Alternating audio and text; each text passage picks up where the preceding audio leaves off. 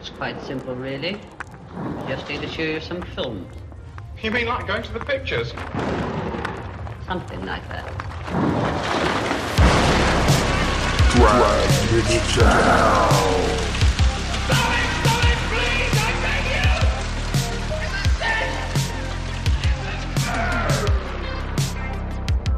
Hello again, and welcome to another fantastic episode. I am Mitch. And I am Stefan, and this is going to be a Lil Hell.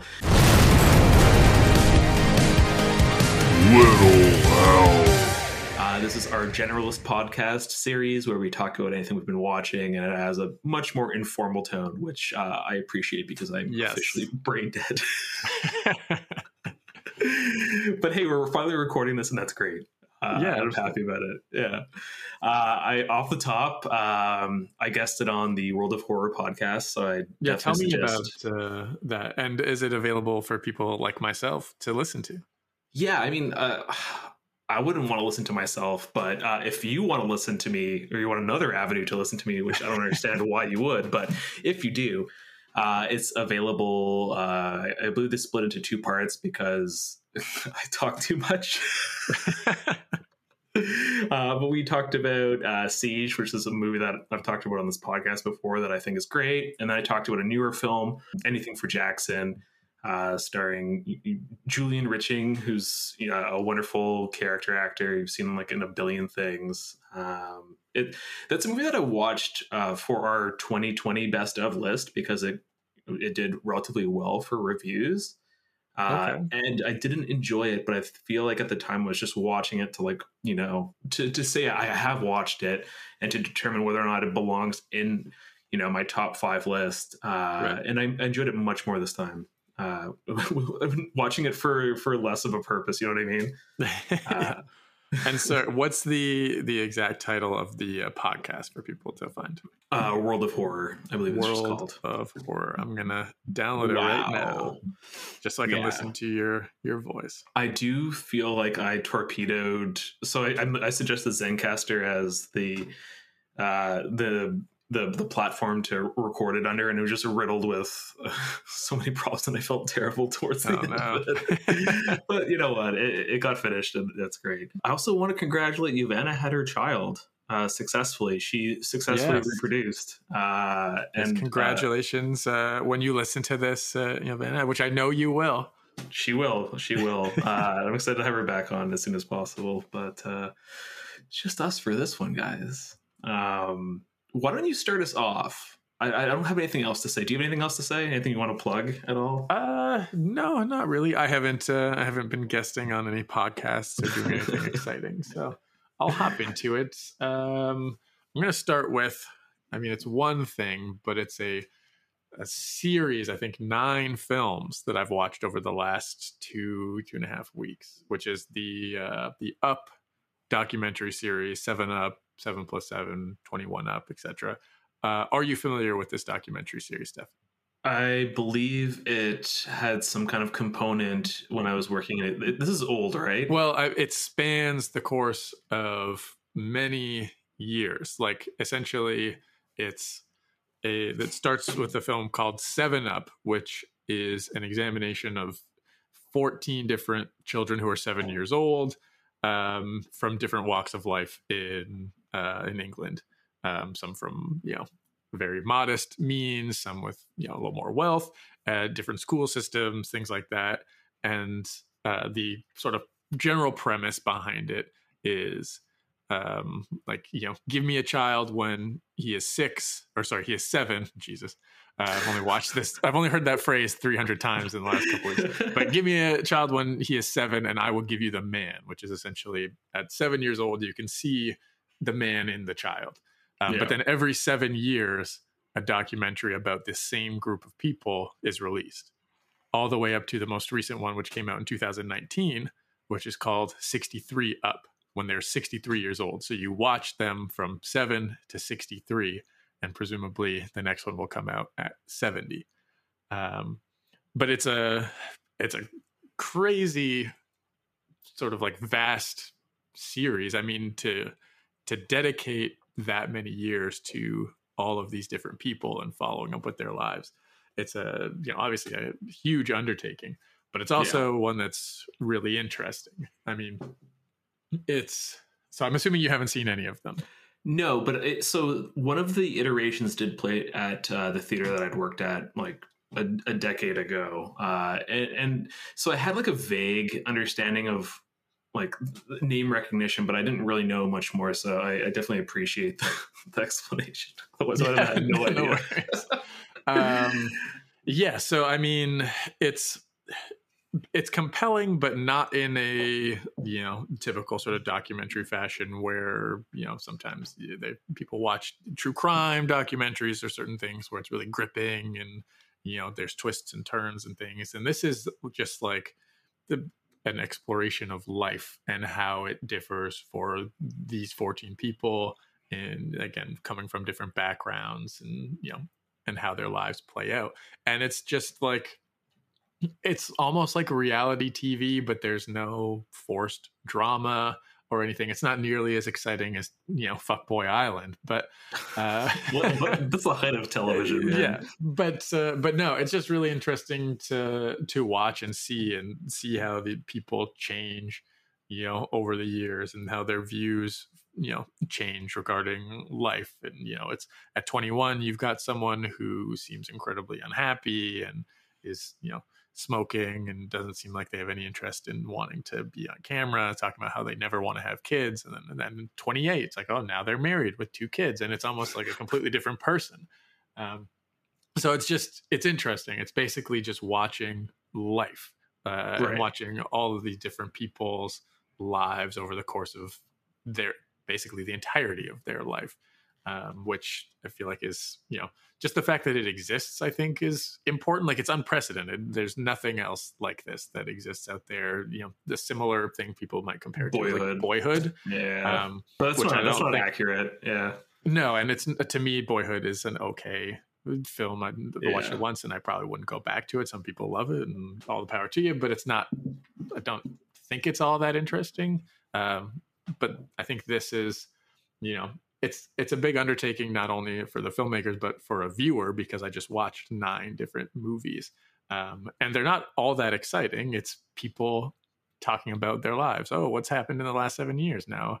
you know i've had kids or i've got a job or you know some of them stop wanting to be in it uh, and that's something that's really interesting as well is the relationship between the subjects and the director uh, michael apted um, which is you know there's a lot of resentment towards him or towards the series in general um, you know the way they feel they've been depicted or certain things like that. And you know it's it's really interesting to me to see how that is um, and why some of them seem a lot more open to to participating in it versus others. I don't know. I think it's i think it's really interesting if you have a bunch of time and this sounds like something that might interest you like i said i think it's uh, an important work at the very least um, and i'm glad that i've watched it i'm also glad i'm done watching because it's a lot of hours to spend just watching people talk about their lives yeah. um, but I, I think it's uh, I think it's like I said, really important. It's great. It's you know just like a makes you think about your own life and you know at the different stages. You know where was I at seven and fourteen and twenty one and and how am I going to change and and think about life and, and death as some of these people unfortunately pass away or you that was see gonna be my dealing- question. Yeah. Does does anybody die who's part of this? I guess that's a resounding yes. Uh, it, yeah, the answer is is yes. Um, thankfully, it's not the the majority of them. Uh, but uh, but yeah, and you see people dealing with the you know deaths of their spouses or the deaths of their parents. Uh, sort of you know as they go through certain stages in life, it's like okay, now the whole cast, their parents are a certain age, so now they're starting to deal with these things. So it's just like I said, it's an interesting view of of life in sort of 14 different people um, and how things you know change and, and go for for anyone and like i said if you're if that sounds like something you might be interested you don't have to watch it all in two and a half weeks like i did you know maybe space it out a little bit more but uh, i just you know wanted to get it all done so i definitely would recommend it i think it's uh, important and interesting work Oh yeah, that sounds great. Uh, maybe I will finally check it out. Uh, I don't know why I didn't watch it when it played the theater. To be completely honest, um, Yeah, I mean, I think it's something that is like you don't necessarily have to have seen all the films if you wanted to jump in at you know 63 up just watch the most recent one i mean it does give you a little bit about their lives like from 7 to that age so you could watch it on its own and not be completely lost but it certainly is helpful to watch all the parts leading up to it so if it came out in a theater that you were working at that's probably seven parts into the seven or eight parts into the series. So I can see why you wouldn't watch it. It's like, oh, there's eight movies before this uh, that I should have watched. So Well, I guess uh, so. Since this is a, a Mitch recommendation, I will now talk about your earlier recommendation that I've finally made good on and watched, which is Riders of Justice. yeah, Yeah. Um, a, a, fun, a funny thing: the director is now in pre-production on a adaptation of the book "The Monster of Florence," which is uh, about an Italian serial killer. It's an amazing book. It, it deals with like the miscarriage of justice that occurs in Italy because a lot of their uh, policing system is uh, still almost kind of like a like a witch hunt system where like neighbors will turn on neighbors and, and like suggest Yeah. that this person is the serial killer and uh, not to give too much away but at a certain point even the journalist himself is uh, pegged as potentially the killer which is like a very interesting twist in the story Yeah. Uh, but anyways, uh, great book. Glad this person is adapting it because I really enjoyed this movie. Uh, very, very generally, uh, it's about Mads Mikkelsen who plays a soldier. Uh, he comes back to. uh, Is this a, so? He's Danish, obviously, but is this a, a Danish film? Do you know? I believe so. Okay, so it goes back to uh, his homeland, where uh, unfortunately his wife has passed away in an accident uh, on a train car, where she has uh, basically swapped seats with another pas- passenger. Uh, Mads Mikkelsen's daughter lives, uh, and the person who uh, swapped places with his wife on the train, who's kind of like a uh, he's not a statistician, but he has like that kind of faculty, uh, determines that there it, th- there's w- way too many things like a a person who belongs to the the titular biker gang, Riders of Justice, was on the train, uh, who was about to testify against the the leader of this uh, criminal organization. Uh, and, and there are too many things in play that would make this just a coincidence. So he's finding meaning in this and basically begging Mads Mikkelsen to explore it with him based on the uh, evidence he accrues. And I told you I didn't. I, I dragged my feet on watching this because I, I, in my mind, the trailer felt like a Big Lebowski styled revenge movie, whereas like I, I don't want to watch the the humor there. I, I'm not interested in it at all. Uh, that uh, opinion was like wildly incorrect because the trailer actually does a good job of communicating the tone of the film. Uh, this is much more serious than you would initially think, or I would think. Um, just in my mind, that I already told you when we were off mic that the poster is like pretty terrible. Uh, but I mean, a lot of movie posters are terrible nowadays, and it's hard to judge a film based on that alone.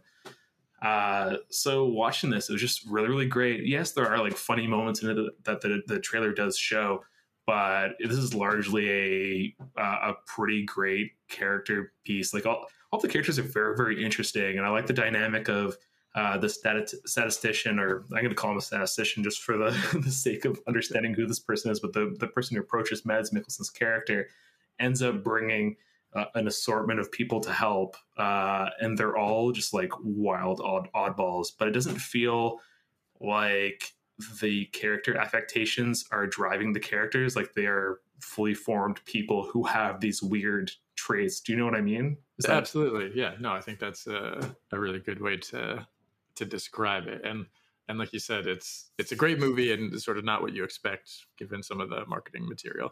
But uh, yeah, the way that it balances the the humor with the sort of drama, I think, is just really well done. And and if you like, if I knew what the type of humor was in the movie without watching it, I probably would have had a similar feeling, which is like, how is that going to work in this movie? Like, I just don't see it. But it does. It works in my mind incredibly well. I think that it's really funny at times, but like also very serious at times and violent and yeah. uh, and all of my favorite things, which is why I really like this movie. Why I watch it multiple times this year. Mads Mikkelsen, characters was- destroying yeah. bathrooms. Those are the, your two buckets for movies. yeah, exactly. I mean, yeah, we've talked about Mads Mikkelsen a few times before. We know that I'm a fan. Yeah. Uh, so yeah, no, I'm I'm really glad that you watched it and that you enjoyed it as well. Because I'm I never quite know. I feel like you know with with what your sensibilities are. I'm like, is he going to like this or is he really not going to like it? Um, but I'm glad that you're on the on the Riders of Justice team. Uh, yeah, this uh, terrible name, great movie. Yes. uh, yeah, I, I'm excited to watch uh, the Monster of Florence. I'm like, it's going to be uh, hopefully that actually does happen because it's listed as pre-production. So whether or not it actually uh, goes to camera or not, uh, the proposition of that to me is like wildly entertaining. I know Um, nothing about what that is other than what you've told me now, and I'm excited for it already. Yeah. Um. I so I have two other small things because I don't want to get in. We already talked about Riders of Justice before. There's no sense in, Right. in continuing. Uh, I have two small things. Should I just hit them back to back here or what? Yeah, for sure. Because the only other things I've got are the things that we sort of we both watched and what are going to discuss. right. Cool. so cool. go cool, for it. All right. Awesome. Um. So let's talk about something that uh, I've never seen you get like super annoyed when I bring something up uh, until I brought up Dexter New Blood. you got I just have a, I think I have a weird opinion of this series, which All right, doesn't so really what- make any sense. But just just lead with it because all right um I, i'm watching this uh my partner had tried to get me to watch dexter uh years ago and i really didn't like it there's something about it that just like was a huge disconnect for me uh which is odd because i like you know genre films in general Right. uh and and uh uh yeah i don't i don't know why it didn't work it, it just was largely annoying to me and i didn't like the there's something about it that I just found ugly, even though it's in like Miami, which is like a great setting for a serial killer thing, because usually it's like, you know, it's like Mind Hunters or Zodiac or or Seven, where like it's a city that's constantly raining or something like that. right. Yeah, uh, and I appreciated the setting, but uh, it just didn't connect with me. So tell me why this is frustrating to you as a new series. So I'll start with the fact that I didn't watch the original series of Dexter, and maybe that would color my feelings if I had watched it. I had sort of this was a long time ago that this was on. Um, Yes. And the person at the time that I was dating was watching it, and I sort of saw some of it with them enough to sort of know some of the major like plot points and who the Trinity killer was and how things went. And so I never wanted to like dive into it as like it you know on my own to watch it like from start to finish just because i had i knew enough about it and i was like i don't really care that much. Like i already know what happens. Um and then i was aware of how it ended and people you know seemed to not be very happy with sort of um, the ending of the, the the original run of the series It's like unanimously reviled, I think. yeah, I think so as well. Um, and so, like for me, and this is just my sort of movie, TV art snob coming out, if you want to call me that. But the the new series coming out for me is just like the just to me it shows a lack of artistic integrity, which is, you know, you created a show, it was a hit show, it had a start and an end. Be done with it. That's the end. You you had the end already. And now it just feels like like a cash grab or like people, you know, like Michael C. Hall, who I think is a good actor. Yeah, Um, definitely. It's like, well, now you're sort of you've fallen out of the, you know, the zeitgeist or, you know, popular culture because you like you're not really doing much recently that anyone is, you know, paying attention to. So it's like, well, let's just go back to the well of where people did, you know, know you and where you were really popular, which is this show. We'll just make it again. And and to me, it's just laziness, and that's what bothers me. It's like why, like, I it annoys me so much, and which is partly why I am enjoying like limited series more and more. Which is, if you're creating a show, like you don't have to, but in my mind, like know when to end know when the time is right to finish your show don't just keep making it because it's making money and obviously that's a you know hard thing for people especially if this is you know their source of income or you know they're making tons of it and they just want to keep making tons of money but from my perspective it's you know have a beginning and a middle and an end, and then you've made your show. You've made your piece of art that you've put out there for everyone to either enjoy or not enjoy or whatever their opinion is on it. But now go move on to something else. To me, it's like you, you're if you're a painter, you're going back and painting the same fucking thing. It's like, oh, you Yeah. like that painting? Well, here's the same painting. Um, now, do you like me again? Like, Bob Bob Ross landscape film. I don't know. It, so it just frustrates me. And again, I haven't watched this. I didn't watch the old series. So you, Yeah. you think take my opinion uh, however you want it, but it just annoys me. It's like, how about make a new show um, about something else? It could even be about a serial killer, but make it something that's not this. Like it just, like I said, it seems lazy to me. It seems like you ended your show. Now no one cares about you, and so you want to basically come back into you know into the eyes of the public and the only way that people were probably going to really pay attention to you is if you just go back to the same thing you were doing before, which is making more episodes of Dexter. Um, so that's why it annoys me that this exists. Um, and there's rant over, I guess.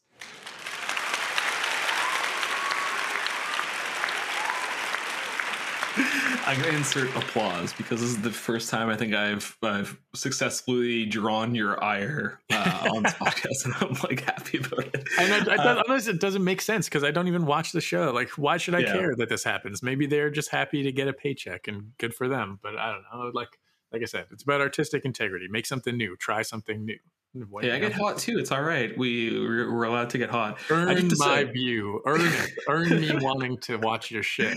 Don't just give me Uh, the same shit. I would say that this doesn't earn your your viewership. so I'm watching it again because my partner was interested and invested in the original run and is now watching its weekly drops. I've watched three episodes. I do have to say the third episode is probably its most successful episode. Uh, he's now living somewhere up north. I'm not even really paying attention too much. Uh, he's dating the chief of police, which has one of the you know those like r- stupid reversal scenes in movies where they're like he's basically gets pulled over. He's like, oh no. And then she gets in the car and they start to role play like he's going to get a ticket. And then they start making out. Uh, it has like Yeah. one of those. Intro- that's the introduction of his partner, the the police chief. Uh, it, it's largely unsuccessful because his role play starts while he's alone in the car and like it tries to play like, oh my god, this is Dexter Morgan and he's getting pulled over.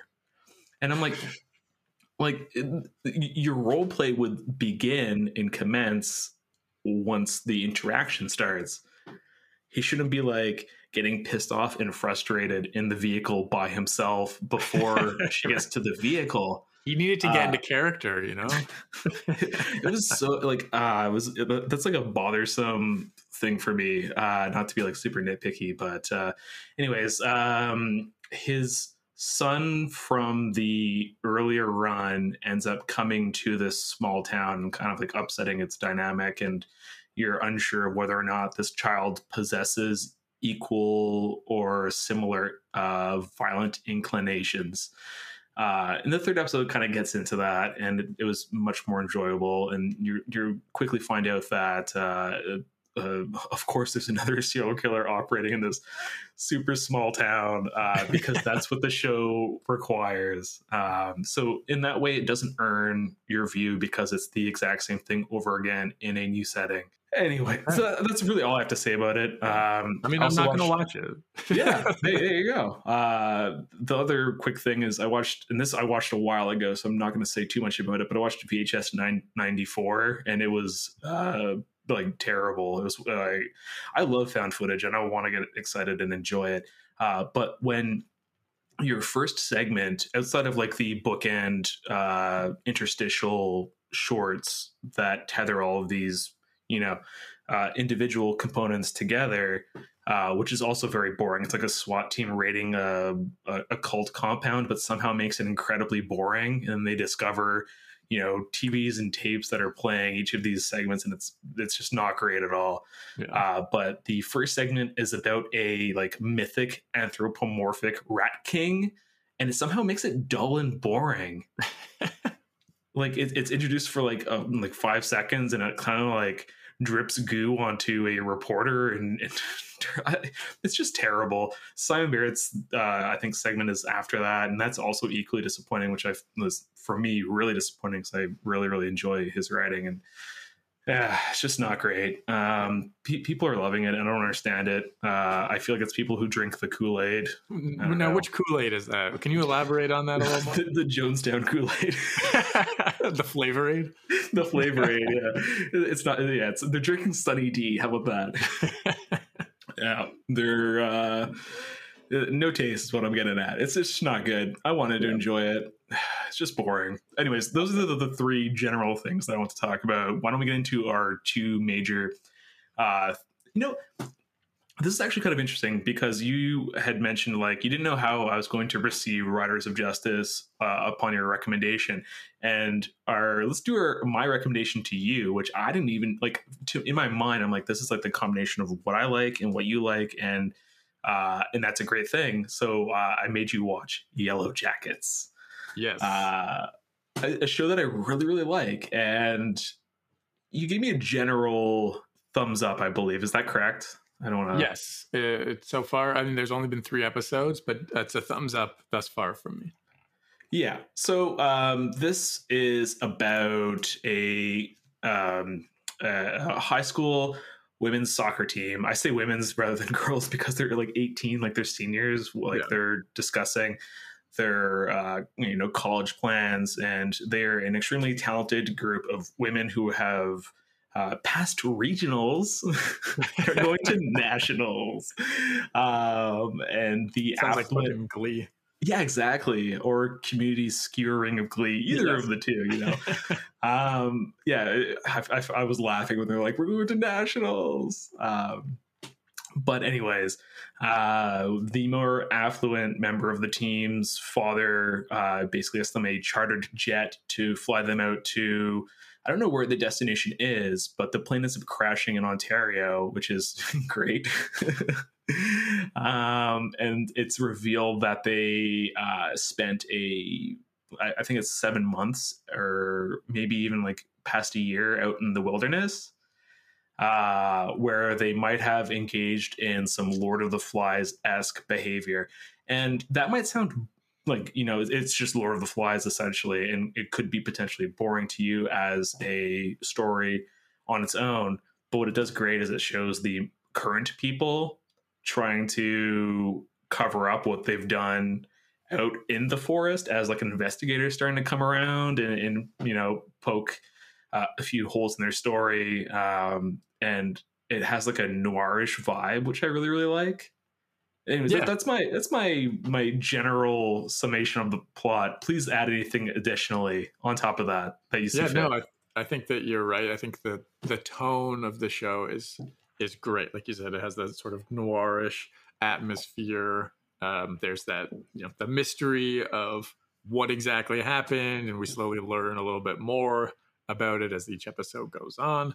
Um, obviously, still pretty early on, so I don't really know exactly you Yeah. know what happened, but you know, uh, really like the the characters are all sort of you know thus far pretty well established and you know different and interesting to watch and like i said it sort of um, it makes you even more curious to see who was involved in what exactly because you can see the dynamics as they're younger like as you know the teenagers here and then we don't see all of them or at least we don't No. know that we see all of them as adults uh, and so you're wondering what exactly happened and i'm very curious to see how it plays out but yeah it's uh it's a really great you know sort of conceit i think that's i, I surviving in the wilderness is something that's interesting to me i watched alive last year for the first time Oh, that's Uh, getting remade, by the way. yes i, I Sorry, heard sorry. Yeah, not not not alive the movie, but like the events, the, the events are being portrayed again. right. But uh but yeah so i'm i'm really enjoying this. I'm glad that you recommended it to me. Uh uh, the you know i like the vibe of the show. Karyn Kusama is what uh, directed a few episodes or is a directed the first it as episode. well Yeah, directed the Uh, first only, but uh. I'm super stoked on that. Destroyer is awesome. The invitation's great. yeah i'm a big invitation fan so yeah no, i'm i'm enjoying it thank you for the recommendation i'm curious to hear a little bit more about you you sort of saying how it's the perfect sort of balance or the meeting in the middle of of your taste and my taste and why do you say that Yeah. So uh, I also want to say that uh, this series is also awesome because like the wild assortment of people who are directing episodes. Like Deepa Mehta is directing an episode that's going to come Okay. out either the next episode. I don't even like her movies to be completely honest. I'm just excited that she like she did Heaven on Earth, she did Beeba Boys, she did uh God, what else? Uh, I'm like I was in Biba fart. Boys. Are you fucking serious? That's At I never saw like it. I never saw it. nightclub in the background, so I'm sure you'll never see me. I think I tried amazing. to find myself. I don't know if I was able to or not, but yeah, don't go. I mean, you're listening. You Go, go not know what I searching. like, go but- searching. yeah, but it, that's funny. Uh, Midnight's Children, I did not enjoy it at all. Also, it's a not it's not a great book. Uh, uh, Satanic Verses a, is a much better Salman Rushdie book if you're like if you're looking for for that kind of stuff. Uh, but yeah, anyways, like I'm, I'm excited to see where this goes because of the wildly different types of voices that they've brought to. Uh, you know, direct and, and portray this, Yeah. and like Christina Ricci's in it as as the elder Misty, one of the She's the awesome in it. She's oh my god, it's so good. Yeah. Uh the young Samantha Hanratty. I don't know if that's how they how you correctly pronounce her name, but she plays the young Misty as well, and also does a great job. Um uh and like you might be wondering like how did this group of people not get rescued in an earlier time frame? And when it's revealed what happens to cause that, it's like I was like, oh my god, this show is digging in uh, it, it I love I so much of the setup for this is great. All, like like you said, all the characters are so well established. But uh, why I think this is a melding of our two interests is that because the this is it's considered like psychological horror. And I don't think we've gone to that place yet. They kind of like lead the first episode with like a hint of that.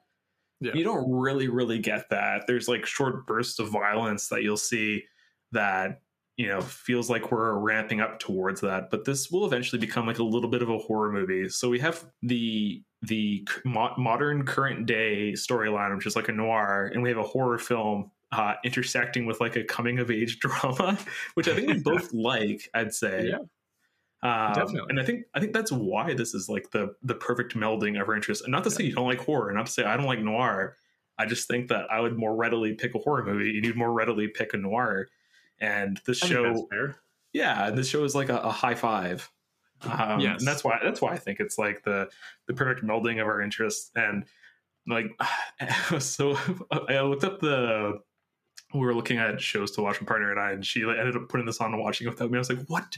I wanted to watch this. Uh, and, and I had to, I, you know, we, we together watched uh, the episodes back together. I, I, and she watched them again. And I just like, I, love it. I think it's a great show. I'm, I'm excited to see where it's going. Um, And I like a lot- the so many the- mysteries. the episodic nature and not the you know the dump like on Netflix where it's every week I'm gonna get a new episode because it's on Showtime. Yeah. Um, and which you know what, as much as as fun as it is to to binge through a season of a show and you know you get to that immediate satisfaction, it's also nice. Anticipation is nice as well.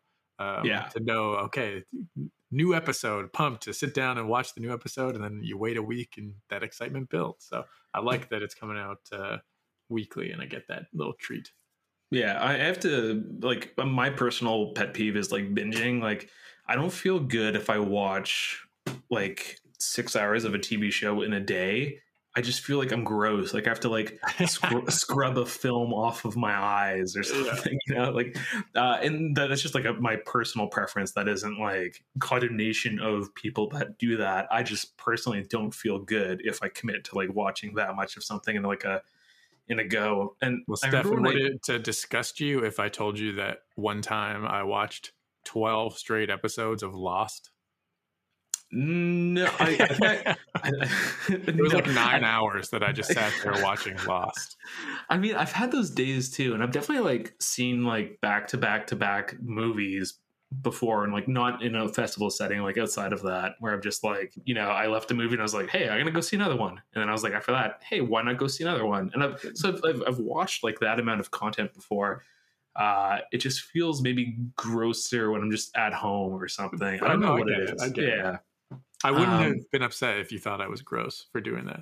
No, no, not at all. I was probably eating, you know, a ton of candy too, and just like being a lazy piece of shit. Like going till like five o'clock in the morning watching this stuff, Oh, amazing! I, I, which I is a testament to the Oh. early seasons of Lost, by the way. So on our last little hell, you'd asked me if there's anything surprising about my, what I what I enjoy or what I watch.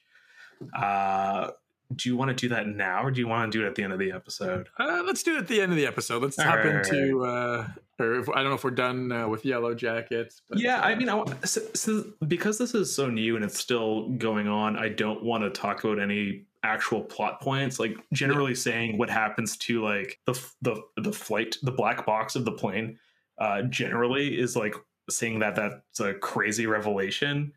Isn't like a spoiler of any any kind. You know what I mean? I don't, I don't want to talk about like more granular because I, I feel like this is something that people might people not can be hop watching. into and start Yeah. watching for themselves. Yeah, It- It's it's definitely like let's a heavy start the, uh, the Yellowjackets hype train. Yes, this this is we're on the train. Everybody else should get on the train. Uh, the train leads to last night in Soho, though. All right, so uh, I have no idea what you thought thought of this. Um, so uh, people won't know this, but we were supposed to record last weekend. You were sick. I'm sick today, and I feel like pure garbage. Uh, but I'm, I'm like, we have to just get this done. yeah, so I'm I'm sitting here wrapped in a blanket, uh, and the the my vision of last night in Soho is a little bit blurrier than it would have been last weekend. But I don't. eh, For for me, it's like a meh. Like in a in a like the shrug emoji, where I like I love the first third of this movie, then the rest of it just falls flat. But what are your general thoughts? Because I know absolutely nothing. Well, I'm also curious. Before I hop into, it, I'm going to keep you uh, in anticipation a little bit. Oh, rude. How do you feel in general about Edgar Wright as a filmmaker? Okay, so this is something that I've come to realize. I don't think his movies are for me, and that's fine. You know, like if, if you enjoy Shaun of the Dead is something that I liked when I was younger. I think if I watch it now, it would just annoy me. Um, that's just me personally. That's where my tastes have like gone gone to. Uh, I'm not saying it's my tastes are, are are better having you know sloughed off Shaun of the Dead from my interest. Uh, it's just the way that I've you know grown and and Baby Driver I thought was uh, some fun cinematography, but not a good movie, especially towards the tail end. Uh, and I feel like a lot of his movies just like the tail end has like huge problems where it doesn't know what it actually wants to say or do with its characters. Yeah. Uh, he produced Attack the Block, which I actually thought was a good movie, the Joe Cornish movie. Yeah, I enjoyed it. Yeah, that that, that uh, he should be a producer and not a director, in my opinion. Um, Well, there's a lot of people that would disagree with you. Uh, I, I feel like he's got the like a you know, it's a lot of fanboys. Oh yeah, totally. Oh, um, so uh, I I can't really remember, and this is gonna piss people off because people will like go gaga for Hot Fuzz, but I don't really remember it to be completely honest. Right.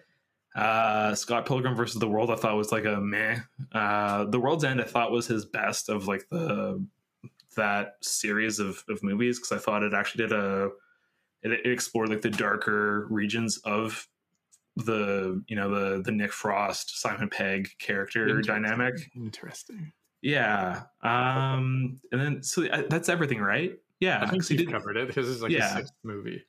Yeah. Um, so He's doing the you Running Man. What? yeah, it says he's doing the Running Man now. Okay.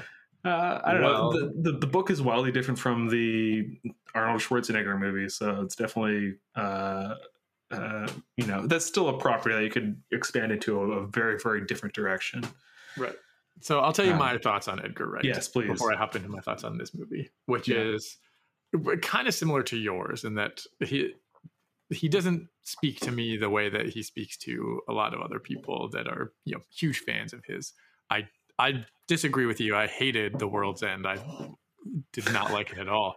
Um, I liked Shaun of the Dead uh, more than Hot Fuzz, and I liked Hot Fuzz, but like they're movies that I don't go back and rewatch, and I know a lot of Yeah. people really like them and go back and watch them, um, but I don't. But I thought they were good, sort of fun movies. Really didn't like The World's End. Didn't like Scott Pilgrim very much at all. Yeah. Um, People Baby love that Driver, movie. I know, so and I don't get it. I just don't understand it. Uh, but like, Yeah. it's it's not for me for whatever reason. It just doesn't appeal to me. Baby Driver. When I saw the trailer, I was like, oh, this like this could be like the first Edgar Wright movie that I'm like a really big fan of because like the reviews were just like stupid great. And I'm like, okay, like you know, I like heist movies kind of stuff. Like this looks like it's you know cool and fun and you know great music. Um, but like I didn't find it was all that cool and fun. And to be honest with you, I thought that the music wasn't all that great either in that movie. Um, I feel I like he's got a lot of style in his movies, especially this no one, substance. but not much in the way of substance. Um, and yeah, Baby Driver, I just I walked out of it and I was like, eh, I thought it was going to be better. And most of his movies, apart from the first two that I mentioned, um, I'm just kind of like, eh. And this one, pretty much the same. Uh, it's it's another one where I'm just kind of like, eh, like there. Uh, even Did like you at least the- agree the the first third is good though, or no? I didn't even it's better than the rest of it, but like I feel like this movie falls victim to sort of cliched characters and beats that you've seen in films before. Uh, because Edgar Wright's very much a director who borrows slash steals from other movies, um, and it's noticeable. Um, but just yeah, like, he's like a he's like a less well respected Quentin Tarantino or something. yeah.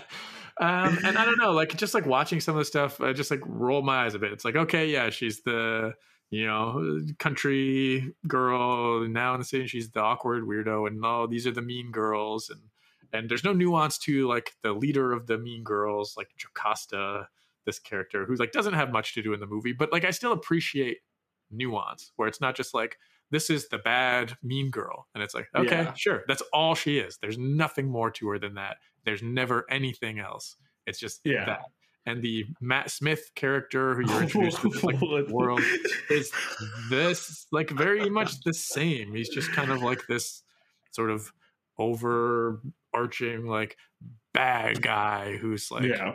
I'm gonna put you in these situations and you can't run from me. And it's like, okay, like just keep doing that, buddy, because like that's all you're doing.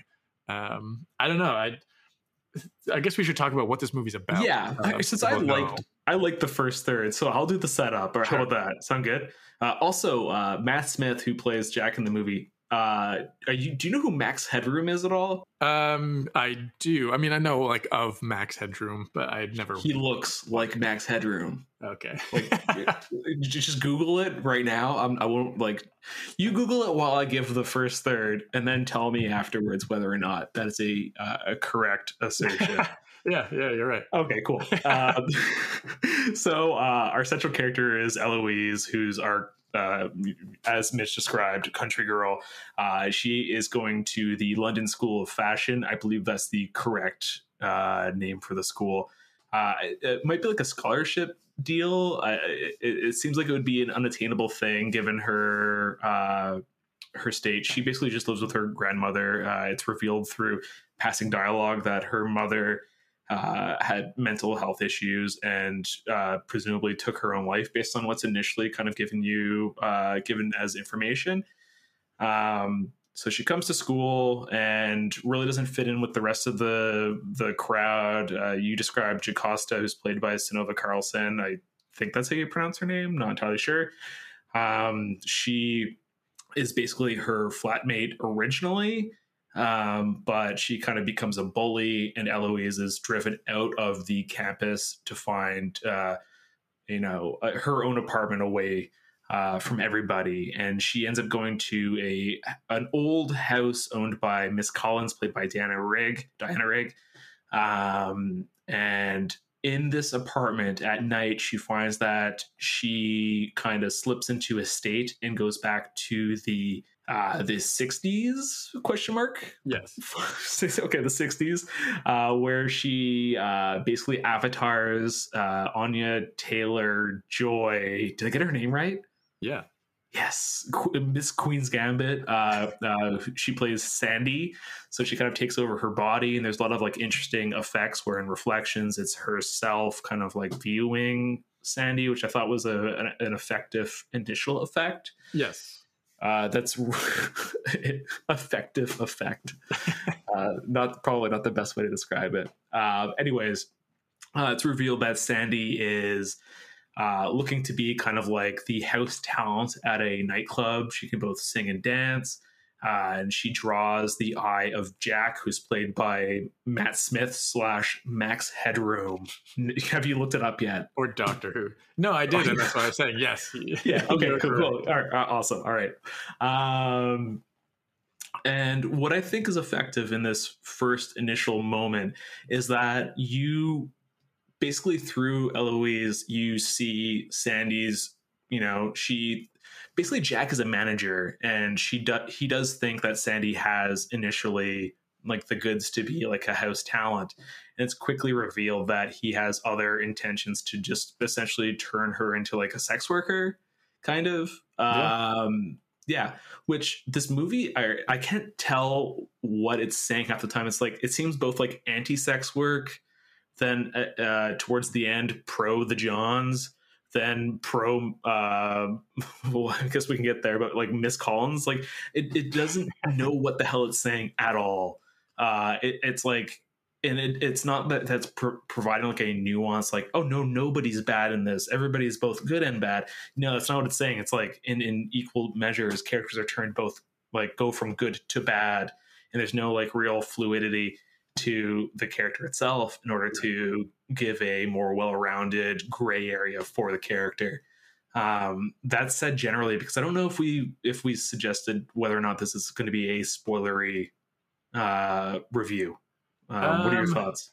I don't know. I mean, we can keep it without spoilers if we want Yeah, to, uh, to do that general. because it's a pretty brand new movie, so we can we can do that. And like, I don't know that there's anything that I need to get into specifically. Like, there's a couple of sort of twists that the movie takes in terms of you know people not being who you think they are or who they say they are, um, but neither of which I found to be all that interesting. No, this is the um, least like- scary horror movie I've seen in so yeah, long. it is. You know, not Yeah. scary in the slightest. Um, and which, you know, this is sort of a, a different turn from Edgar Wright because I mean, hasn't really done like Shaun of the Dead. Sure, it's horror comedy, but like yeah, the tone is very different than this movie in Shaun of the Dead. Like this is mostly like sort of straight psychological horror.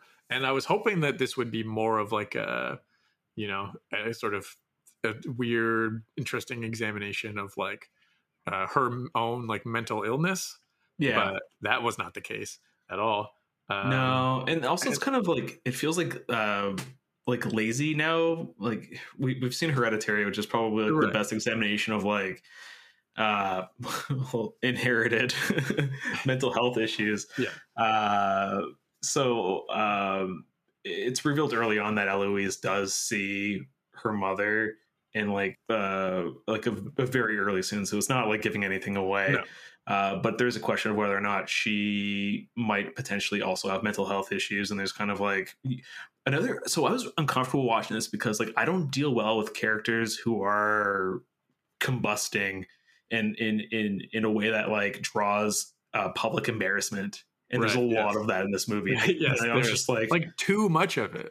yeah, I agree. I agree. But- Speaking of too much, all right. So I did say that the first third is like, uh, in my opinion, like a great setup. Like I was, in, I was invested. I was, I was there.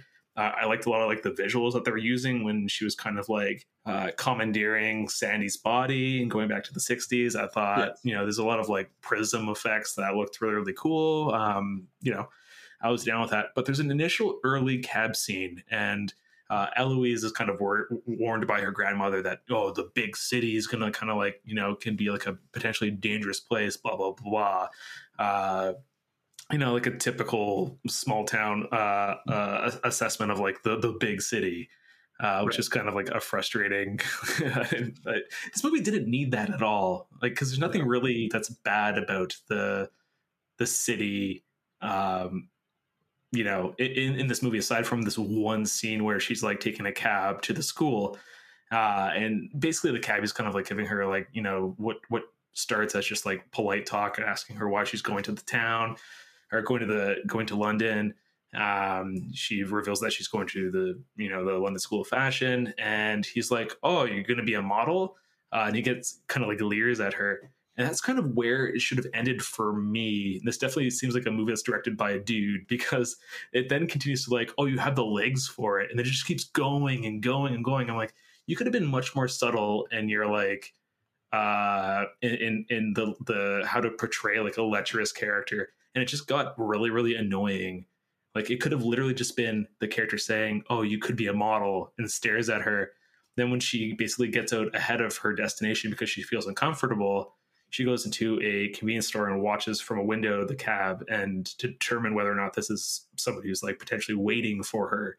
And that could have been the scene right there and finished. it just kept Yeah. going and going and going. And I was like, there, there's really no subtlety or nuance to this direction or writing. Uh, and this is also, it's worth noting, is the screenplay is by Krysty Wilson-Cairns.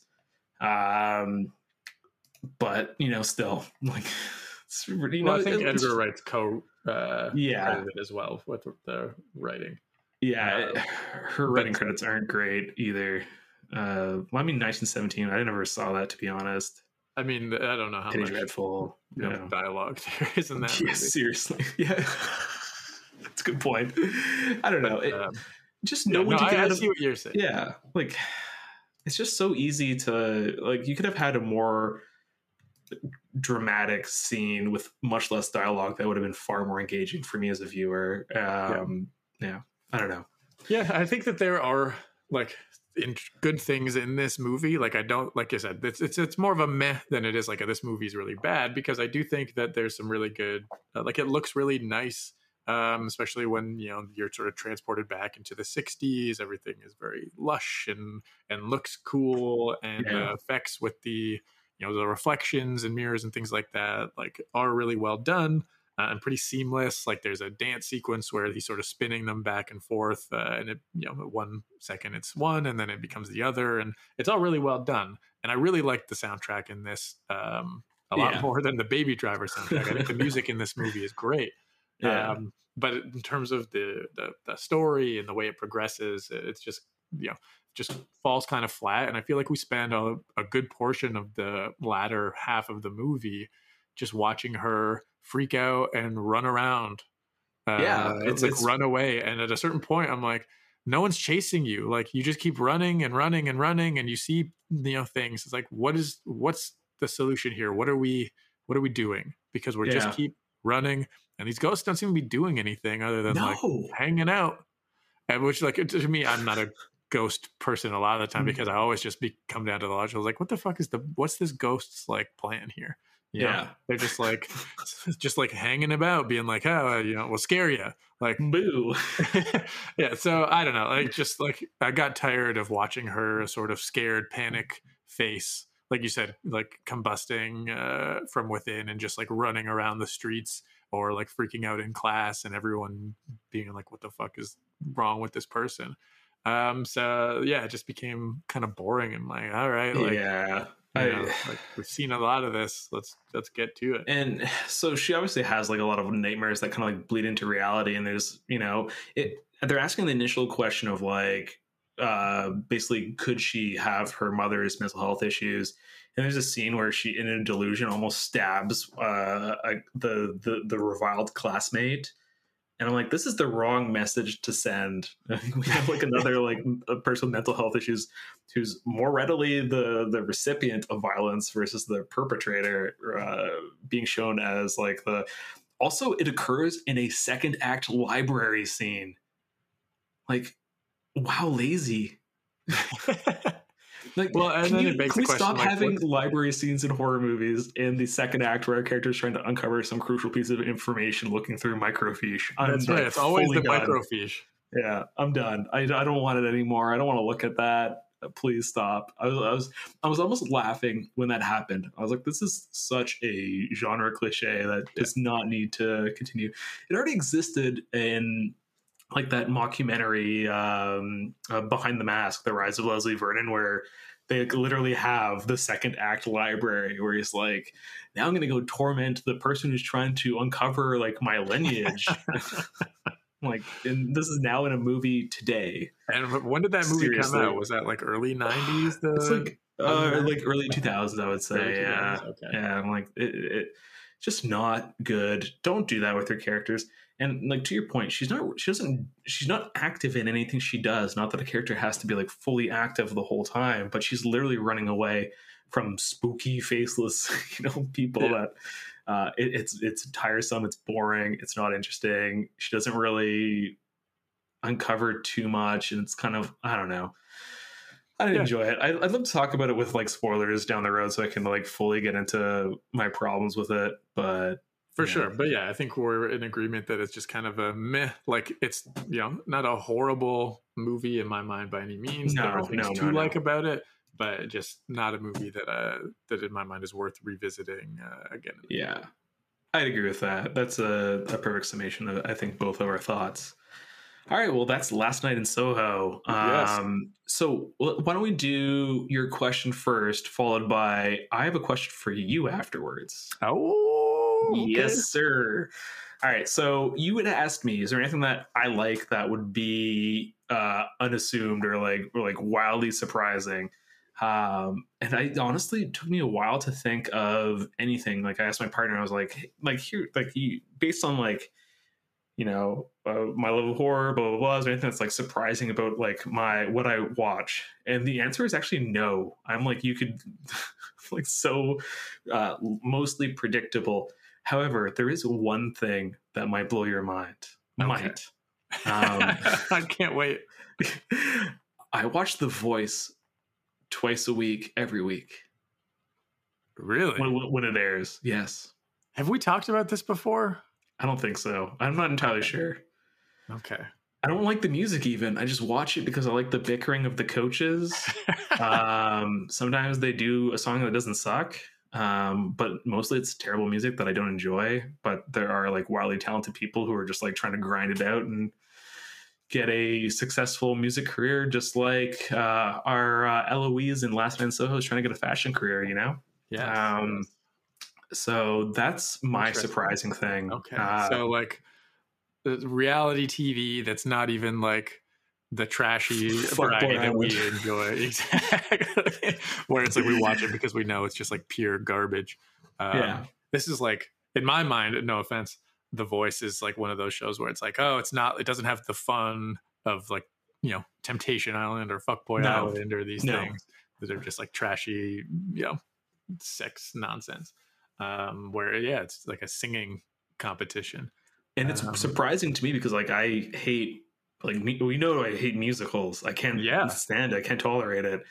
Uh, and okay. yeah, I don't know. This the, I, I think that would be surprising for for people. I I don't like country music for the most part. Uh, Yeah, I mean that's not a lot of country music. but yeah, I mean uh, like the, like some old some old stuff, like a little like Tex Ritter, like you know stuff like that. But mm, it's like more it's more folky, right? like or, or you know, it, it bears more uh, resemblance to current folk music uh, than modern country.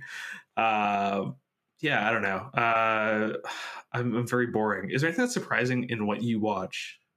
Um, and this may not be surprising to you. I may have revealed this to you, um, but I am a huge fan of dancing.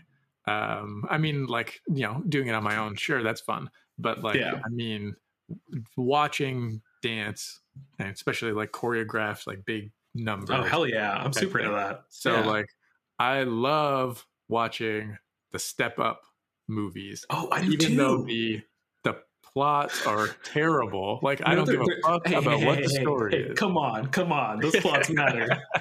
it's always about like, oh, we've got to win this competition to save our to save the rec center. Like it, it's every time it's something you know about that. Oh, they're the city's going to tear this place down. The old white guy in the suit, who's a bad rich man, is you know planning to turn this you know rec center into a two new condos for his condo company. It's the fucking Goonies like golf course, you know. right. It's, yeah, it's yeah, that yeah. every time. It doesn't really matter. It's just an excuse to have dance competitions. But the dance competitions are amazing. And it's, you know, you've got Step Up, the first one, which uh, less so I care about because it's more, it's like a romance and it's got dancing, but not the Yeah. cool dancing of the ones that, you know, come out. Step up to that. the streets. Step Up I to saw the streets So great. to the streets, yeah. I saw that in the theater. Uh, I, I enjoyed those movies a lot, and I also love dancing. So Yeah, maybe Step Up 3D, which I also saw in the theater with the water splashing around. They're very innovative. It's The a lot of fun.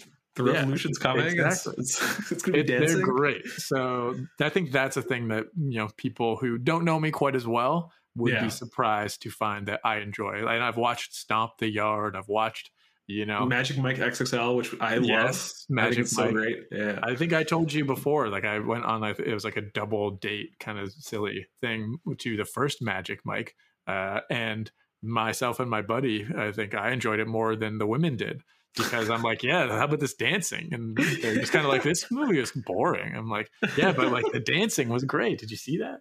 That's So- why I liked XXL so much because it's like much more dancing. Um, Yeah, I- exactly. I, saw that I think three times in the theater. Uh, I had a blast. I, I still watch it like every year. Uh, I think it's they're- great. It's great. So like those movies, you got served. I will watch any movie that's like you got served as a, a dark horse in that running. so like that's something that I think people would be surprised to uh, yeah. to know about. So Do, yes, do you know? So we talked about reality shows and we talked about dancing shows. Are you aware of the Magic Mike reality show that's coming? Where like it's like Finding Magic Mike. uh, no, I am I not look- aware of. Uh. I, I think we have a new thing to discuss. We, I think bi-weekly. Uh, yeah, uh, it's a, a show where a bunch of uh, buff boys uh, uh, engage in a, a dancing competition to find like the next Magic Mike. Of course, it's on HBO Max. Yeah, these people Uh, are are like I, I say buff boys because of the uh, the, the little buff boys competition and I think you leave.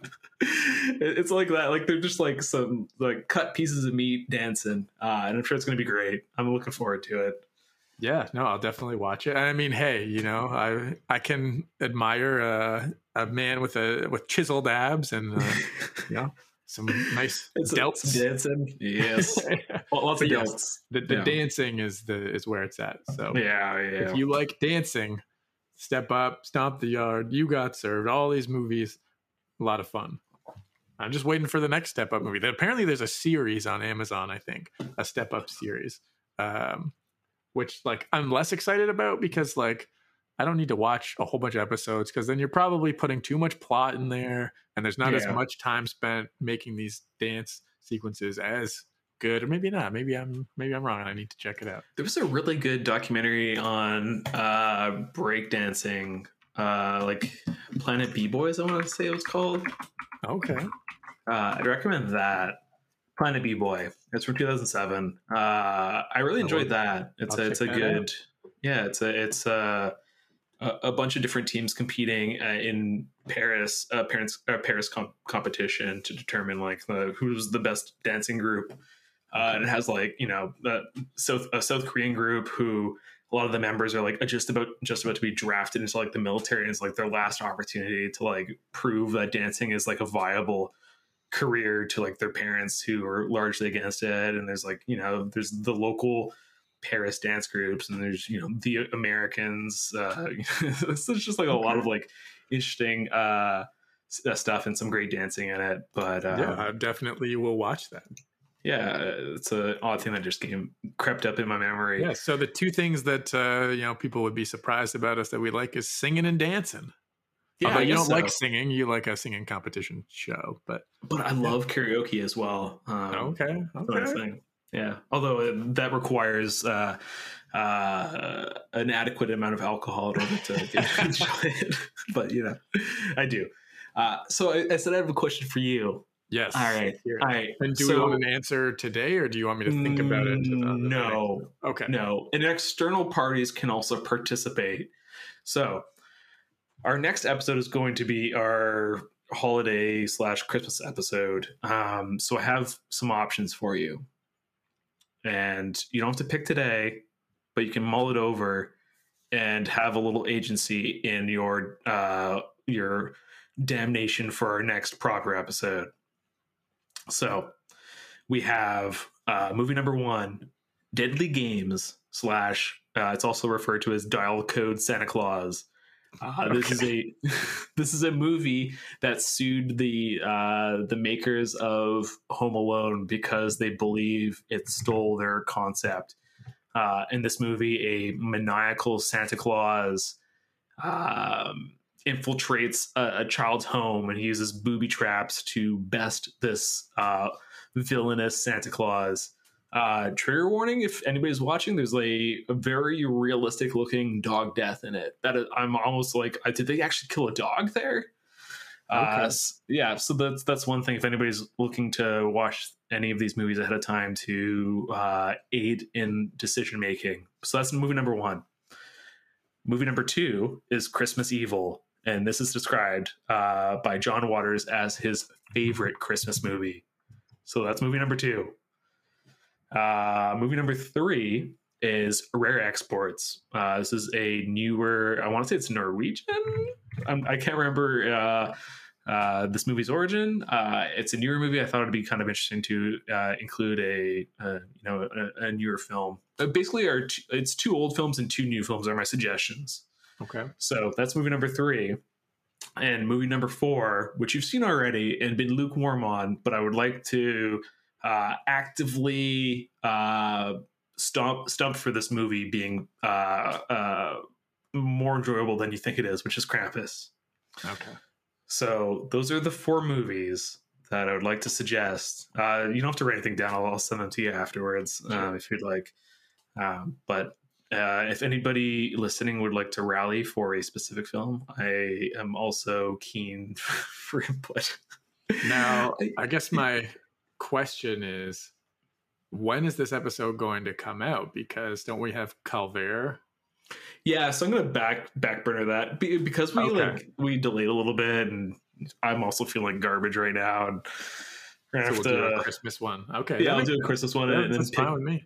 yeah, we'll we'll pick back up with regular programming, uh, which is which will be Calvaire uh, afterwards. Okay. It'll, it'll give people more opportunity to seek that movie out because I'm pretty sure it's kind of hard to find. Yeah. Um, yeah, but All right. Well, I won't pick Yeah. now. I'll look into them all a little bit and then I'll let you know which one. sounds good. But I think that's it for our episode now. I so I think guess so. we can say bye. Bye.